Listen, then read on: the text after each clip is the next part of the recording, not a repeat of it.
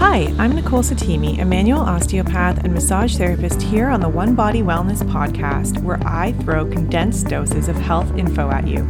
As well, I share the mic with humans experiencing their own health concerns and trauma and the impact it has on the human spirit to show us just how resilient we truly are, reminding you to inhale, exhale, and find peace in your one body wherever you are. Hey, listeners, I am Nicole Settimi, and today on the One Body Wellness podcast, I want to use this space to talk about the relationship between our jaw and our hips. I know that after I'm done recording this, I'm going to think of a million other things I want to say, but really the purpose of this episode is to just draw the connection between the temporomandibular joint and our hip joints. So, how could these structures possibly be connected, you ask? And why is that even important? Well, let's start by talk um, by talking about the craniosacral connection, or the connection between our cranium and our sacrum. These major structures in our body are joined by the spinal cord that runs from the base of our skull all the way down to around the center of our pelvis. As manual osteopaths, basically we are obsessed with the inherent rhythm of our brain and spinal cord and the cerebral spinal fluid that surrounds it all. We want to know how it's moving, where it's moving, when it's moving. We are literally obsessed with fluid. And with the knowledge that all of the structures in our body are interconnected, if one area of our mechanical or physical body, let's say for example our temporal bones in our skull, has myofascial restrictions or pain, then we can see a correlation in our corresponding hip region sometimes. Let's talk about anatomy really quick. The temporomandibular joint is the articulation or connection between the temporal bones and the mandibles, which make up our jaw. Our hips are considered the articulation between the ischium, ilium, pubis, and the femur bones. Clinically, I have started to see patterns between jaw and hip pain that show up in muscular restriction, tension headaches, and even pelvic floor discrepancies. And I've read a number of journals indicating the connection between the cranium and temporal bones and how they mirror our pelvis. How freaking cool is that? Our body has a number of patterns like this, and the connection between the pelvis and jaw um, is really, really important because, well, we sit all day and a lot of us uh, have stress in our lives. So our jaw is pretty much related to our fight or flight response. I believe the brain requires certain patterns to create a sense of balance in our body. Um, by using a number of levers and pulley systems, every muscle, bone, ligament, and joint, amongst all other systems in our body, play integral roles in maintaining this balance. Hence, by mobilizing and treating the temporal bones, we can create an impact on the pelvis and vice versa.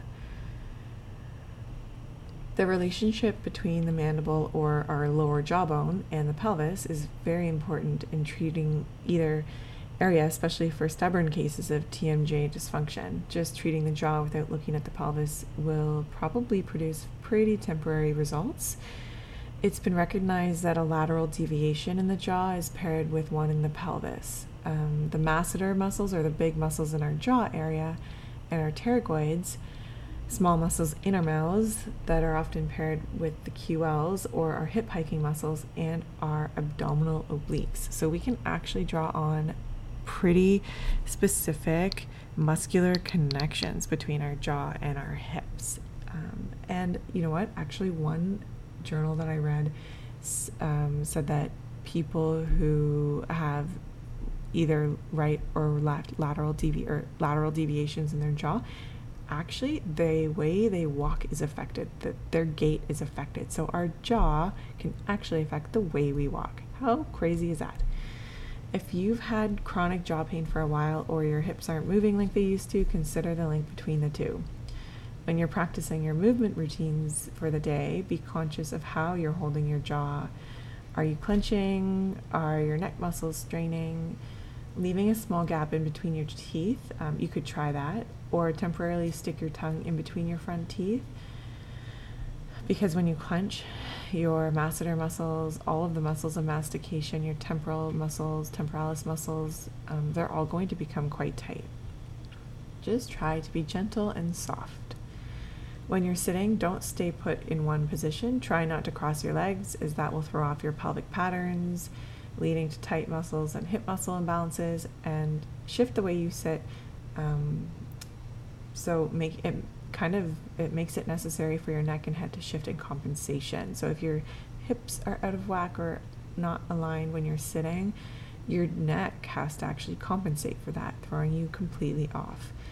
Grab a pillow and put it in between your legs during the night. Assess your head pillow. If it's over two years old, it is time for a new one. Think of how you can be most aligned, most balanced, and most gentle in your body right now. There are many reasons why we might have jaw or hip pain, but sometimes dealing with chronic pain requires us to go deep, look at patterns, and not be stuck in a diagnostic box talk to a manual osteopath um, if you have any questions about your chronic jaw pain or chronic hip pain.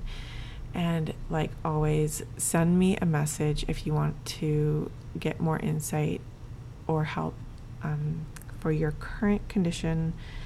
I look forward to chatting with you and follow me on Instagram at one.body.wellness if um, you want to stay up to date on certain specific or certain health topics. Okay, have a great day.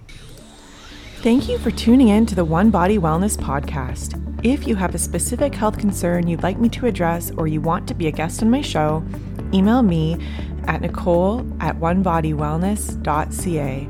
Once again, I'm reminding you to inhale, exhale, and find peace in your one body wherever you are.